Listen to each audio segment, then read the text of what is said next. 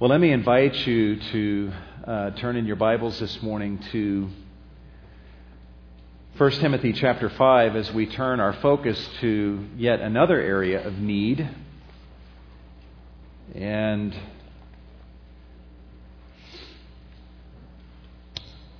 one of the things you'll notice about Cornerstone is we're not a very hip church. Um, and this title is not uh, a hip title, nor is this a hip, the hippest of topics. It's taking care of widows. All right? Um, not something that might normally gather a crowd, but the thing about what we do here at Cornerstone is we just let God set the topic. And whatever God wants to talk about, that's what we let Him talk about. So we've started a series through the book of 1 Timothy. And as we have just gone verse by verse through that series, we now come to a large section of this book wherein God wants to speak to us on the subject of taking care of widows. And so, okay, Lord, that's what you want to talk about. Um, then let's talk about that. That may not have been what we woke up thinking about this morning, but if, if it's what you want to talk about, then that's what we want to talk about. Uh, you know, there are some churches, and I'm not, I'm not going to take cheap shots and say this is all bad because I can see some value in this. That uh, when, when they're wanting to plant a church, they'll survey the community and they'll find out do you, go, do you go to church anywhere, and if not, why not, and what kind of church would you attend, be willing to attend. And they'll take that data and process it and then try to craft a church that's reflective of that, uh, that input. And uh, sometimes, not always, but sometimes you get the sense that in all of that surveying they did, they forgot to survey God. In all seriousness, imagine conducting a survey of God. You come to His house and say, hey, um, what kind of church would you like to attend? Seriously, I want Cornerstone to be the kind of church that God would want to attend and be present at and to make His presence powerfully felt. Wouldn't you? And so, in fact, that's the kind of seeker sensitive church that I ultimately want. God is a seeker, He's seeking people to worship Him. And He is the ultimate seeker, and we want to basically do church the way that He wants us to do church. And if we did survey God and said, now, what, what would you want in a church? What kind of church would you attend? Um, I think we would get some answers from Him that wouldn't fit the mold of what uh, we might hear from the community, we would find that God has certain passions and things that He's very interested in that maybe we're not interested in. And one of those topics is the topic of widows. If you survey God and say, What kind of church would you want to be a part of and would you want to attend? Uh, one of the things at the top of his list is the subject of widows. I want a church that talks about widows. I want a church that takes care of widows. I want a church that provides guidance for widows and how they live their lives and do ministry in the church. It'd be a big thing in the mind of God. In fact, what's striking to me is as we come to 1 Timothy chapter 5 verses 3 through 16 is how much ink is given to the subject of widows. To men in general, we get one verse, guys in 1 Timothy. To the rich, those of us that are rich here at Cornerstone, which is probably all of us, we get three verses. To women in general, you get seven verses. Deacons get six verses. Elders get ten. Widows get 14. This is the largest single section of 1 Timothy. This demographic, the demographic of widows, gets more attention paid to it than any other section of 1 Timothy. And I think that's very remarkable. If you surveyed God and said, you know, what, what is your idea of religion? God would say, pure and undefiled religion in my eyes is this to visit the orphans and the widows in their distress and to keep oneself unstained by the world. That, that's religion. That's, that's what I would want a church that I attend and make my presence known at to be all about. And so, what I want to do with the time that we have is I want to look at five things from uh, 1 Timothy 5, verses 3 through 8, that God would want from a church regarding this matter of uh, widows. Let me begin reading in verse 3, and I'll read all the way to verse 8. The Apostle Paul says, Honor widows who are widows indeed. But if any widow has children or grandchildren, they must first learn to practice piety in regard to their own family and to make some return to their parents, for this is acceptable in the sight of God. Now, she who is a widow indeed and who has been left alone has fixed her hope on God and continues in entreaties and prayers night and day. But she who gives herself to wanton pleasure is dead even while she lives. Prescribe these things as well, so that they may be above reproach. But if anyone does not provide for his own, and especially for those of his household, he has denied the faith and is worse than an unbeliever. So God says, This is what I want to talk about this morning. So let's go with what He wants to talk about. And as we, let's just kind of use the paradigm and we're just surveying Him. Lord, what would you want from Cornerstone? What would you want from a local church that claims the name of Christ with regard to the matter of widows? And ultimately, there's five things that I think we can pull from this passage. All right, the first thing that God would uh, would clearly want, as indicated by our passage today, is that he would want the church to teach on the subject of widows. Uh, he would want the church to teach on the subject of widows. You know, uh, nowadays there's messages being preached from pulpits on things like dealing with anxiety, overcoming depression, finding happiness in in this world, having a good marriage, uh, uh, rearing your children. And all of those are great topics. I wouldn't criticize uh, a one of them. But clearly, in this passage, we're told that in addition to all of those other topics, you need to teach on the subject of widows. Look what he says in verse 7 Prescribe these things. That means provide instruction regarding these things. Paul is talking to Timothy who is essentially serving as a pastor over the Ephesian congregation in the city of Ephesus, and he's saying, I want you to be teaching these things. I'm not just telling you this for your own benefit. I want you to teach the people of God, in the church of God, in the household of God, about these things that I'm telling you in this passage on the subject of widows. If you go through the sweep of Scripture, God talks about widows a lot. And I don't have time to read through these passages, but in, in, Deuteronomy 14, he talks about widows in the Old Testament law. In Deuteronomy chapter 24, verse 19, uh, he talks about widows and how the Jews, when they're harvesting their fields and they drop a sheaf, uh, they are not to turn around and go back and pick it up. They are to leave it there for the widows and for others. And Psalm 146, verse 9 says, The Lord protects the strangers, He supports the fatherless, and the widow. Psalm 68, verse 5, God is described as a father of the fatherless and a judge for the widows is God in his holy habitation. God in heaven is concerned about uh, widows. He's concerned about women who have lost their husbands.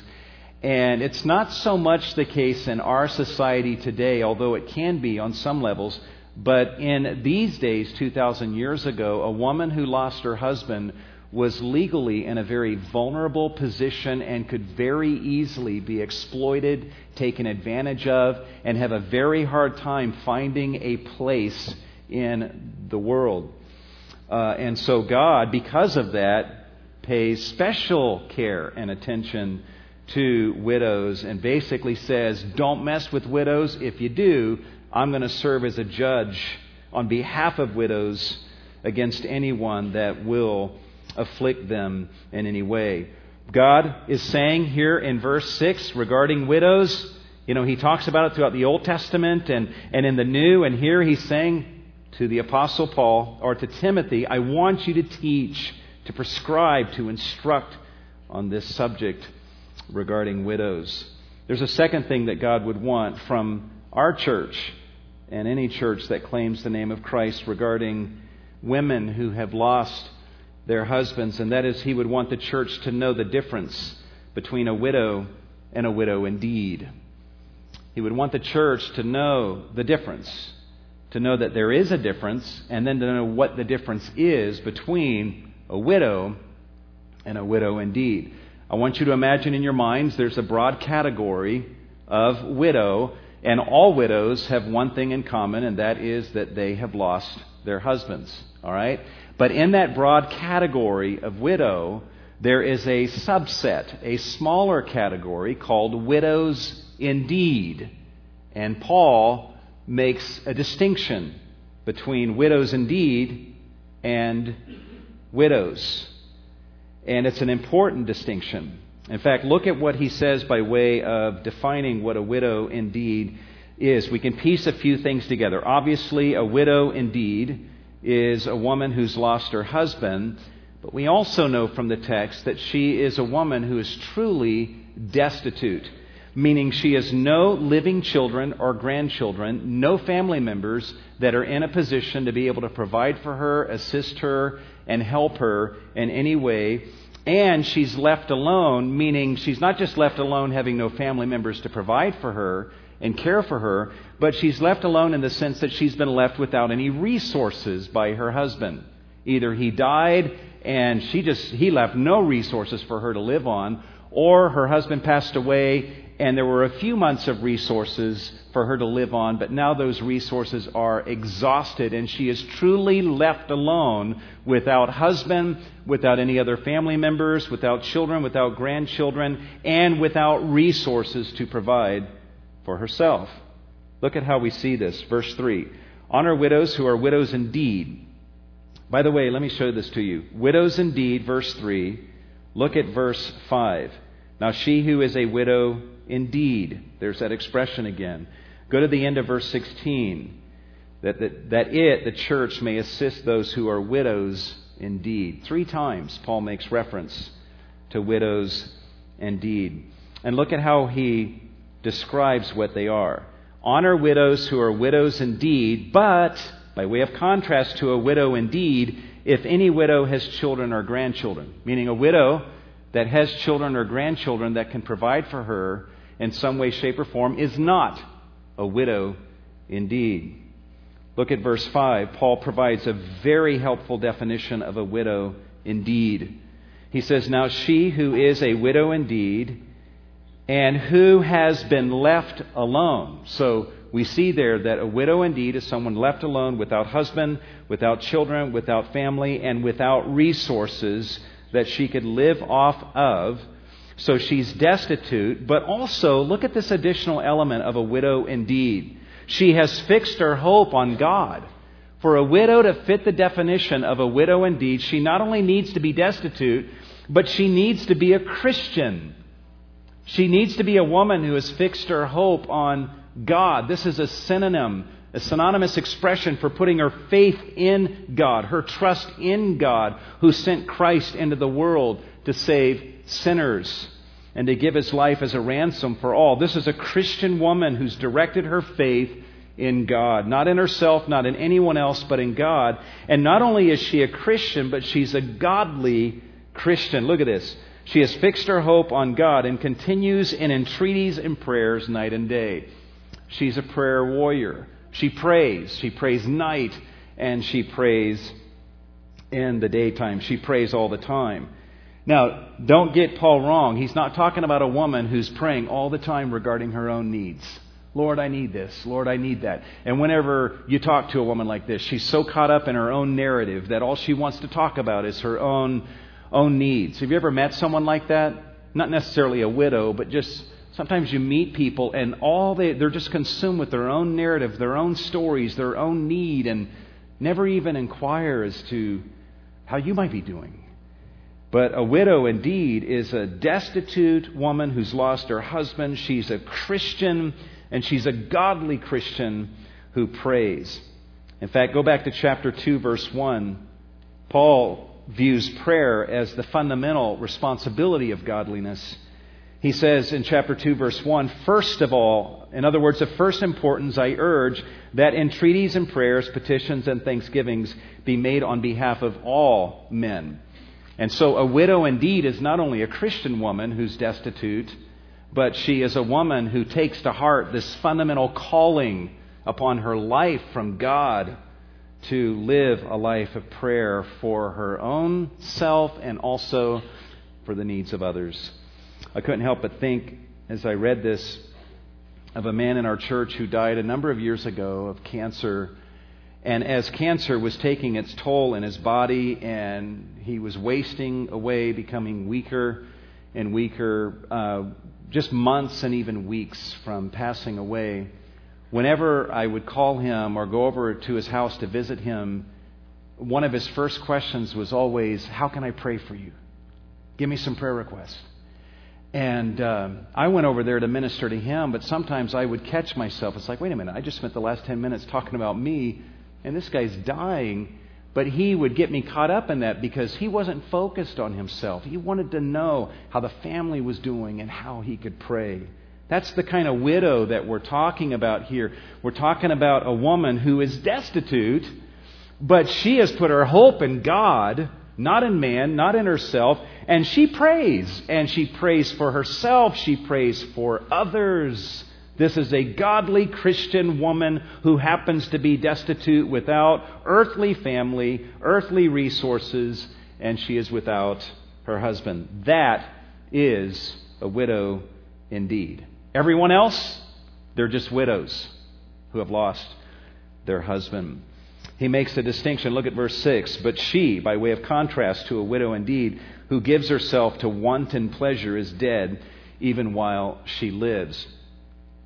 Writers suggest that what Paul is referring to there is the fact that there were some people on the rolls in the Ephesian church, widows, that were being cared for who weren't even saved, who were living in sin. They were spiritually dead, but simply because they were widows, the church was providing ongoing help and care for them. She who gives herself to wanton pleasure. Some suggest this is a reference to the fact that some widows, in order, who were destitute, in order to generate income to live off of, were giving themselves over to prostitution.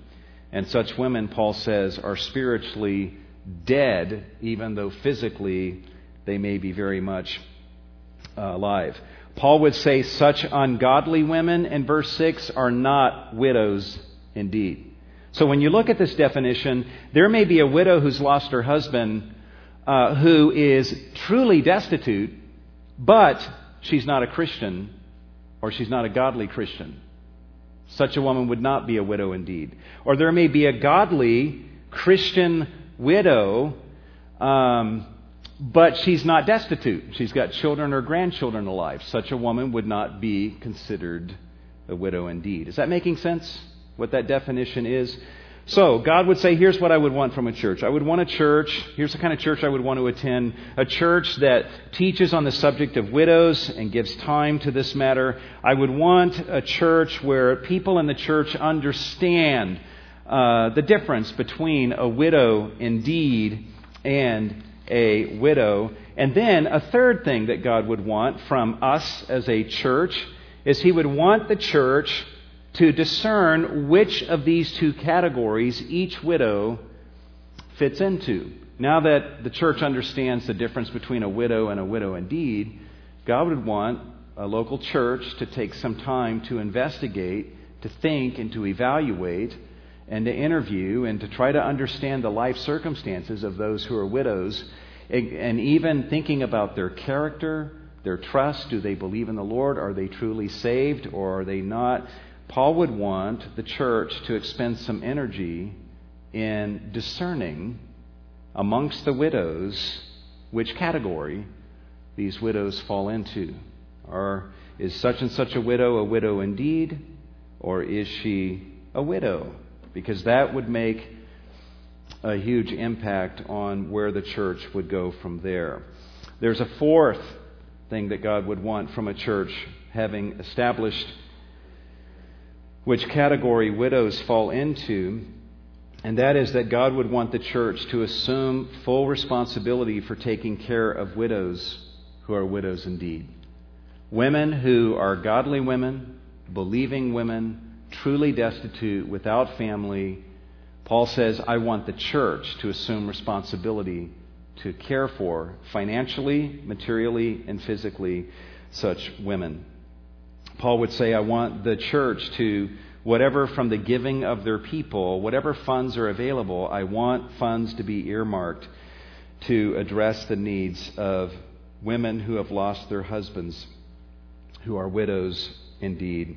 Look what he says in verse 3 Honor widows who are widows indeed. And by the way, the word that is uh, translated honor there is a present tense in the Greek text. It's be continuously honoring widows who are widows indeed. He's not talking about, you know, a single incident of maybe helping out a widow. He's talking about ongoing care that's being provided uh, for uh, a widow.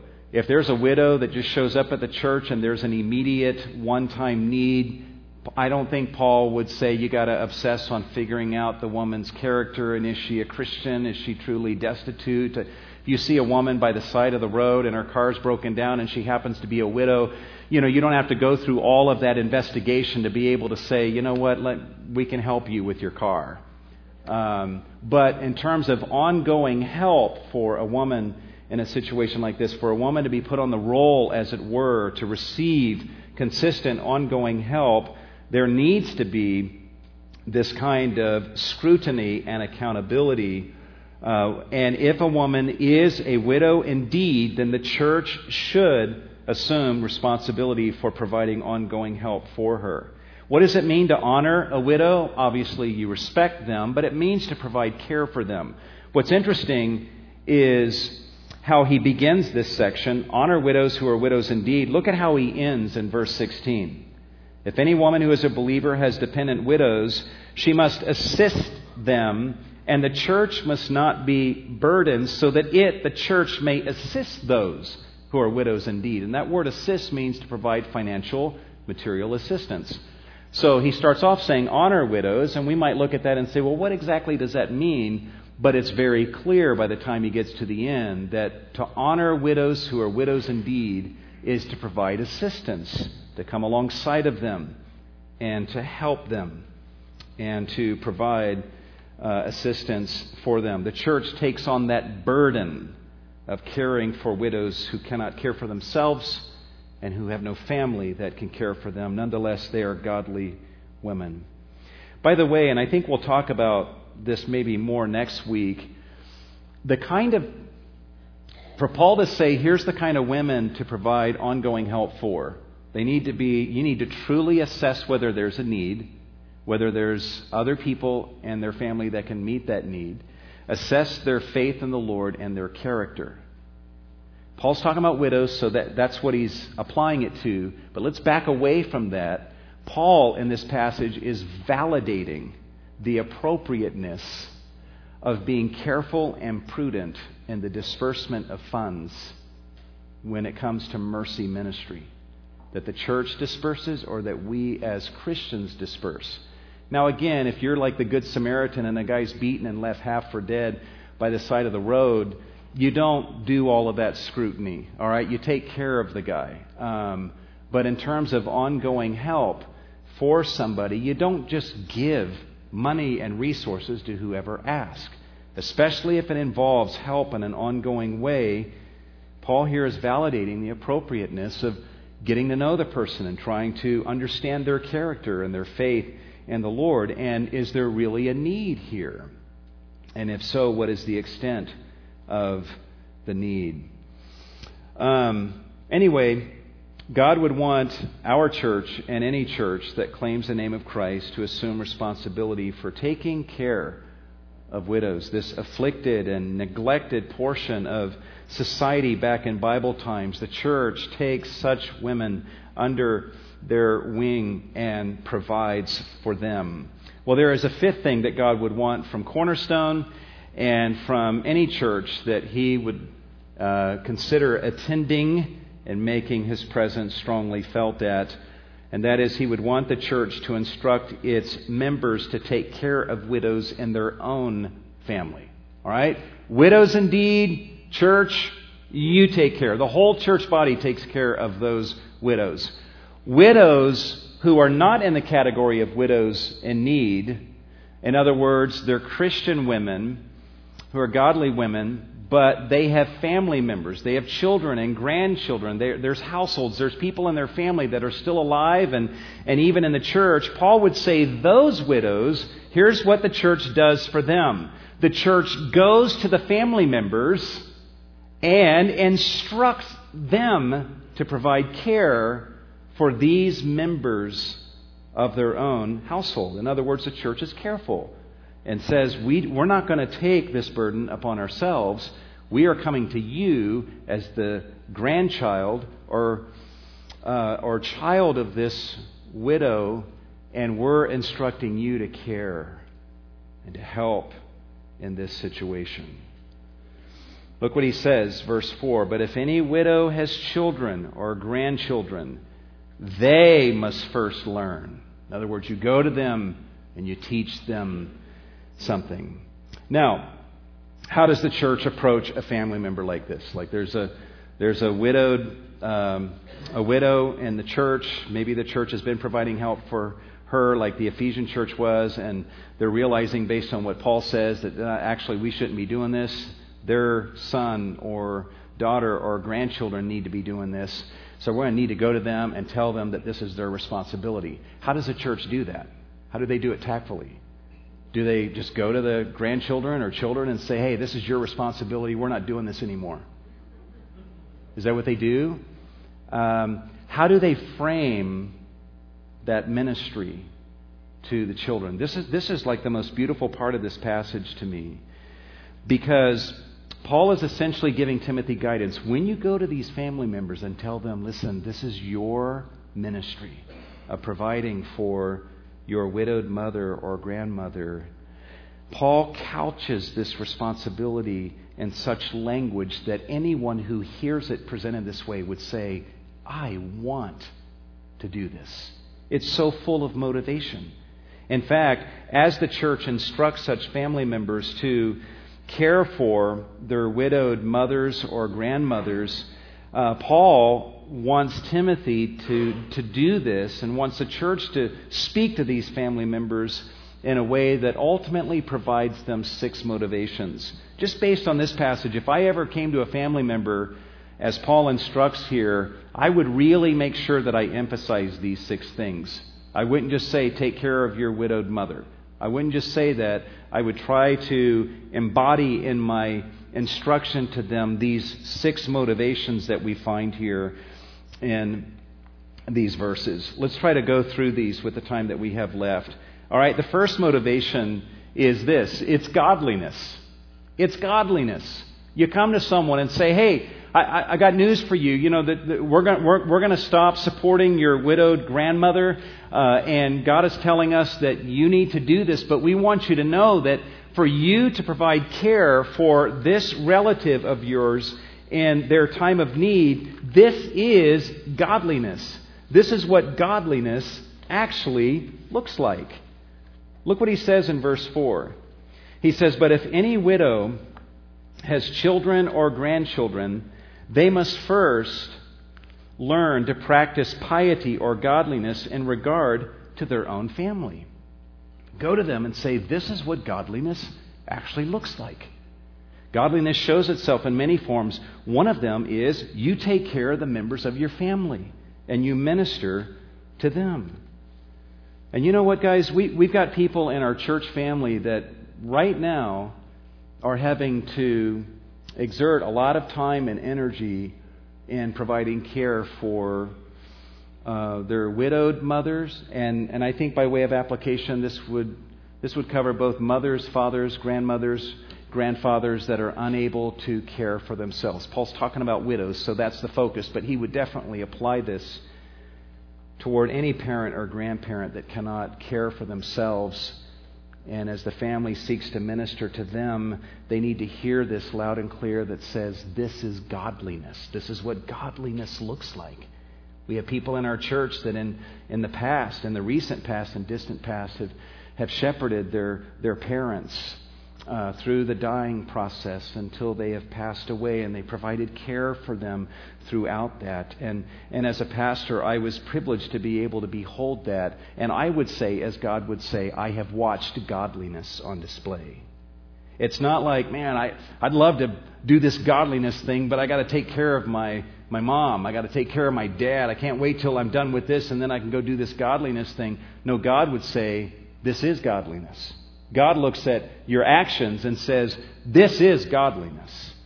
When you provide financially, financial care for a relative that cannot care for themselves, a parent that cannot care for themselves, you are practicing godliness. When you provide physical care, very mundane, practical physical care, even bathing an elderly mother or grandmother that cannot bathe herself, God looks upon that and says that is godliness. When you take care of them as they are dying, when you help them with decision making because they're just at a place where they can no longer have a sense of what is best for them. And so you have to you have to work with them in making decisions and then sometimes you have to end up making decisions for them. And they don't always appreciate those decisions that you make for them and they disagree with it and they may accuse you of of various things and be angry as a result of that. And so you make those decisions, and yet you're feeling conflicted. I, I, get I get phone calls from people just saying, "Here's a decision that I've made for my parent, and it seems like the right thing to do, but 50% of me is screaming at me saying that this may not be the right thing to do.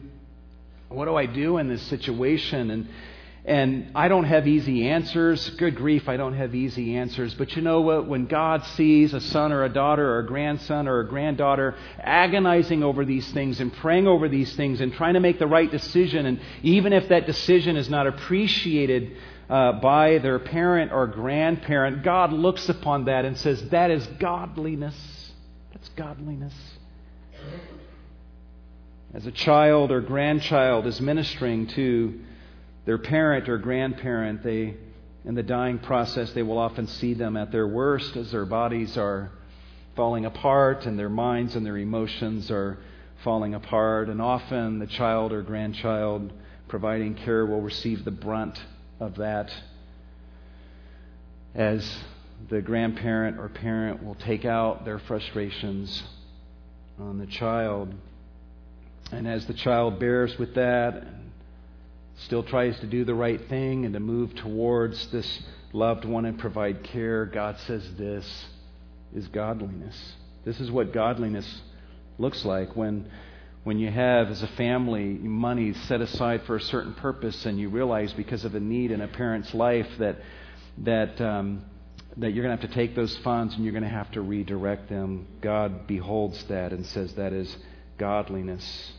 We've had people in our church have to change their schedules and make tremendous sacrifices in their time and their resources, making arrangements for flights and flying across country or out of the country to be with mom or dad or even in state. And or out of state here in this country, driving long distances back and forth and back and forth once or twice a week in order to minister and to be there with their mom or dad, providing care for them and their time of extremity, their time of need. God looks at all of that and says that's godliness.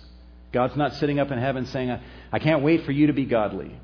As soon as this is over with, then you can work on the godliness thing. No, God says this is godliness. This is what it looks like. And so we go to children and grandchildren and say, You have a widowed mother, you have, you have parents here that are in the extremity of need, and, and God has you in their life to provide for them. And we encourage you to do this because this is what godliness looks like. That's the first motivation. A second is it's payback um, in providing for a parent or grandparent in their time of extremity, you are returning to them a portion of what they've given to you. He says in verse 4 if any widow has children or grandchildren, they must first learn to practice godliness in regard to their own family and to make some return to their parents. Uh, basically, your thinking needs to be my parents have given me so much. Through them, I have life. They have provided for me. In fact, I think what Paul would do is he would, he would encourage you to take time to think about all the ways that your parents have blessed you growing up. Even if they weren't perfect parents or far from perfect parents, stop and think and be grateful and, and go all the way back to your infancy, even though you won't remember that. You can imagine the kinds of things they had to do, right? Um, when you were an infant, the pain of your mother in giving birth uh, to you and the recovery from that birth. And I'm not trying to be funny here, changing diapers and putting up with the stink of all of that and, and, um, and bathing you and and, and providing a shoulder for you to cry on, and, and providing for you food to eat, and clothes to wear, and shelter day after day after day without you even thinking to say thank you for those things. How many times did they serve you without any thanks or appreciation? In fact, sometimes you were mad at them and you didn't agree with decisions that they made, and you voiced that. And they had to take that on the chin on your behalf. Paul would say, think about, you know, these things and, and then realize, you know what, this is, this is your time. This is your time to give, to return back to them a portion of what they have given to you. USA Today recently published a report where they said that for um, a child born in 2008 will cost the parents over $220,000 by the time that child reaches 17. They haven't even hit college yet. Over 220,000, and that's even higher when you adjust for inflation. So think about that. Think about just the volume of money that your parents have, have spent on you. Even the pagans understood this. Listen to what Plato, the philosopher, said he says, Next comes the honor of loving parents to whom we have to pay the first and greatest and oldest of debts, considering that all which a man has belongs to those who gave him birth and brought him up, and that he must do all that he can to minister to them first in his property, secondly in his person, and thirdly in his soul, paying the debts due to them for their care and travail which they bestowed upon him of old in the days of his infancy, and which he is now able to pay back to them when they are old in the, in the extremity of their need. Um, I was reading a couple weeks ago a story, not even a Christian story. It's from uh, Roman culture. A girl was sitting on the knee of her dad, and uh, just a little girl, and she said to her dad, She says, I can't wait until you're old and gray and I can take care of you and have you live with me. And even in pagan culture, that was just a, a virtue highly esteemed as this daughter, in a precocious sort of way, appreciated her parents and the care they provided for her. And she was, even long before the day arrived that they would need it, she was looking forward to the time when she would be able to make a return to them for what they had poured into her. It's time to pay back when parents reach their time of extremity of need. And by the way, especially young people in this room, just, just a tip.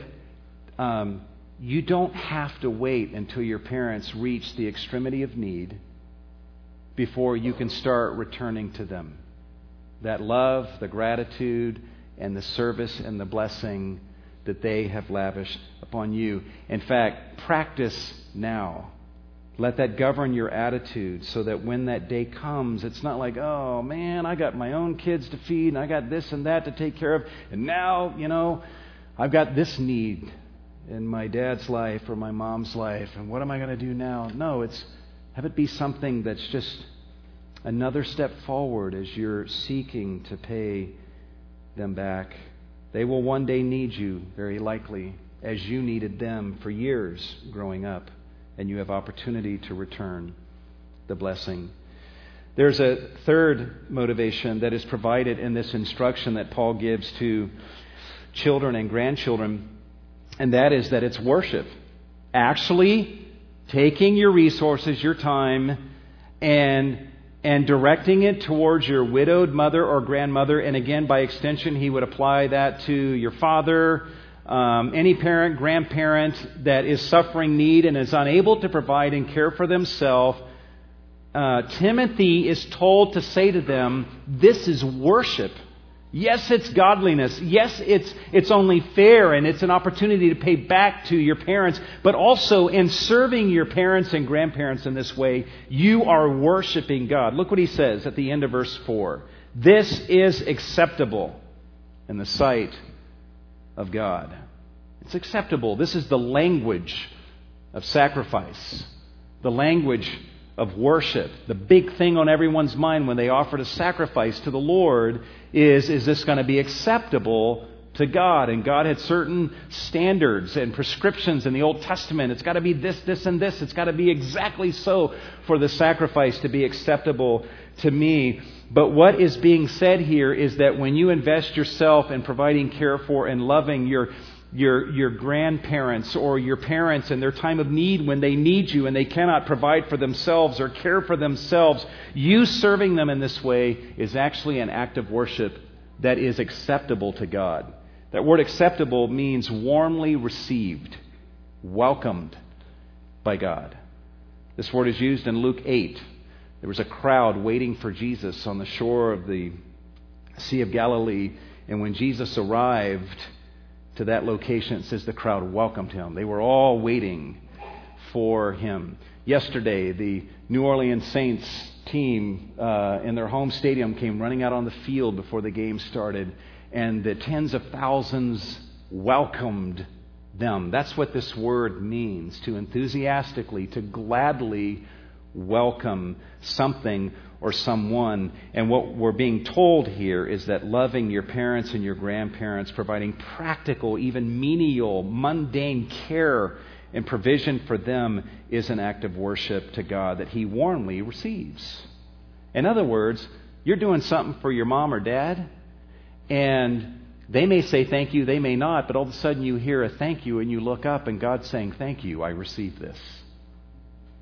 And you realize, whoa, wait a minute, this is not just a horizontal transaction. I'm not just doing this for them, I'm doing this for God. They're not the only ones receiving this, God receives it.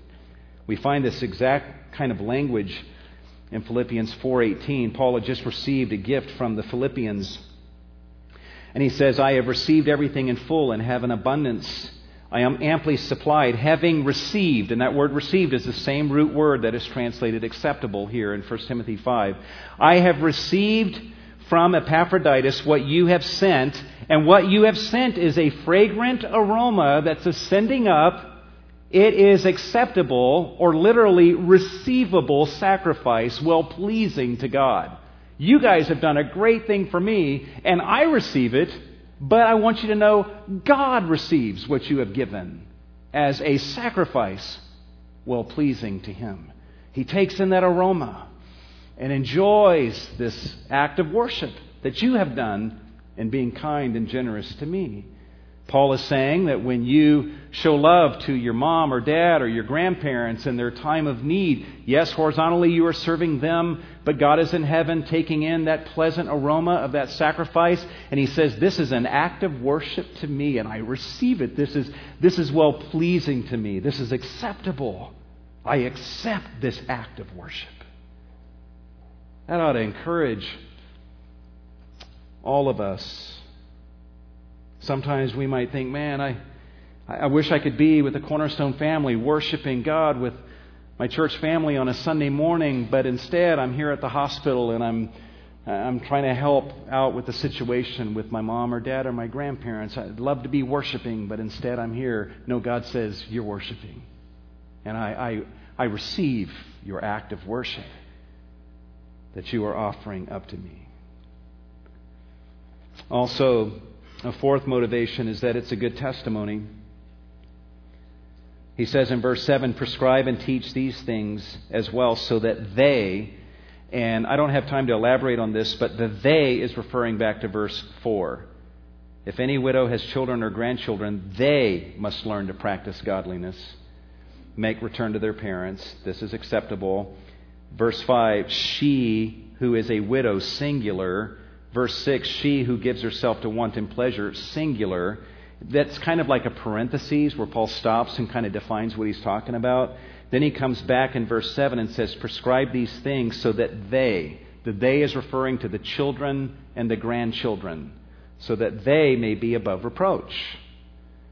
In caring for your parents in this way, you will be above reproach. When we looked at the qualifications for elders, we learned that the first qualification for an elder is that he's above reproach. And we may, may have wondered, what does that mean to be above reproach? We know a part of what that means. An elder is a man who cares for his parents and who loves them and happily provides for them in their time of need when they cannot do so for themselves. And a man or a woman who's unwilling to do that is someone who is under reproach rather than above reproach. There's yet another motivation that Paul offers, and now he kind of ends on a negative note here. To not do this, to not do what you're being counseled to do, and assuming responsibility for caring for your parent or grandparent in their time of need, to not do this is to deny the gospel. That's a staggering statement. He says, But if anyone does not provide for his own, and especially for those of his household, certainly this does apply to dads providing for your wife and your children, and parents providing for your children. It does apply to that. In the context, the primary focus, though, is on you providing for your parents and grandparents and their time of deprivation and need. And if anyone closes his heart to his parents, grandparents, and refuses to provide for them in their time of need, that person has denied the faith. And as we often say, whenever you see the expression the faith in the New Testament, that is almost always a synonym for the gospel. He's saying if you, if you close your heart to your parents and refuse to care for them in their time of need, you are rejecting, you are denying the gospel. And I, I want to encourage you guys, both in your care groups and also this week, to think about what in the world does the gospel have to do with caring for my parents? Think about that. Paul's making a connection here that we might not have immediately thought of. If I don't care for my grandparents or my parents in their time of need when I've got the means to do so, the Bible says I'm rejecting the gospel. I'm denying the gospel. What, what is the connection there? Let me throw a few things at you. Uh, first of all, part of the gospel, a central fact of the gospel, is that Jesus perfectly fulfilled the law, right? The only reason his sacrifice was sufficient to atone for our sins is because he perfectly obeyed every provision in the law of God the fifth commandment of which is honor your father and mother. Do you realize if in one second of time, if Jesus failed to honor his father or his mother on even one occasion, his sacrifice would not have been sufficient to atone for our sins, and we would all be on our way to a Christless eternity, and there'd be nothing we could do about it. Our salvation depended upon him fully honoring his father and mother and obeying every other command also, think about it. While Jesus was on the cross, gasping for air, you know, you, you, go to the flashpoint of the gospel, which is the cross, and here you are gathered at the foot of the cross, and you're like, I, I want to understand what the gospel has to do with taking care of my parents in their time of need and grandparents. And so here you are at the foot of the cross, and here's Jesus hanging on the cross close to death, and he looks down at his widowed mother and says, Woman, Behold your son. Directing her attention to John. John, behold your mother. He's saying, John, I'm, I'm leaving here. I want you to take care of her as if she's your mother. Mary, I want you to look to him to take care of you as if he is your son. He's dying. He's dying. And he's honoring his widowed mother. You discover that right at the center, the flashpoint of the gospel, which is the crucifixion of Christ. And also think about it. On the cross, what is he doing with regard to his heavenly Father? He's honoring his heavenly Father. In John 14, 31, Jesus says, So that the world may know that I love the Father, I do everything he says. Let's go. Jesus not only died on the cross to show us that he loved us, but he died to show the world that he loved his Father he was honoring his father and obeying him on the cross. So here he is on the cross. He's honoring his father, obeying him, doing what his father wants, and he's also tending to the needs of his widowed mother and making arrangements while dying for her. Also, one of the purposes for which we are saved One of the whole purposes for which the gospel works in us is so that the requirement of the law might be fulfilled in us. One of those requirements is that we honor our father and mother. And so, for someone who claims the name of Christ, they claim to be saved by this gospel, this Savior who perfectly honored his father and mother, and while on the cross was perfectly honoring his father and also honoring his earthly mother. And this gospel that I'm saved by, that is supposed to bring about a change that, that so transforms me that I now begin to fulfill the requirements of the law. Anyone who claims to believe in that gospel and then looks at their parents or grandparents and closes their heart to them and refuses to provide care for them, Paul says that person has just denied the gospel. Does that make a little more sense now? There is a strong connection. There may be other connections. Lastly, real quickly, a final motivation is to not provide care for your parents or grandparents in their time of need makes you actually worse than non Christians. Not only does it make you a gospel denier, but it actually makes you worse than those who don't even believe the gospel. He says, If anyone does not provide for his own, and especially those of his household, he has denied the faith and he's worse than an unbeliever. You know why he says that?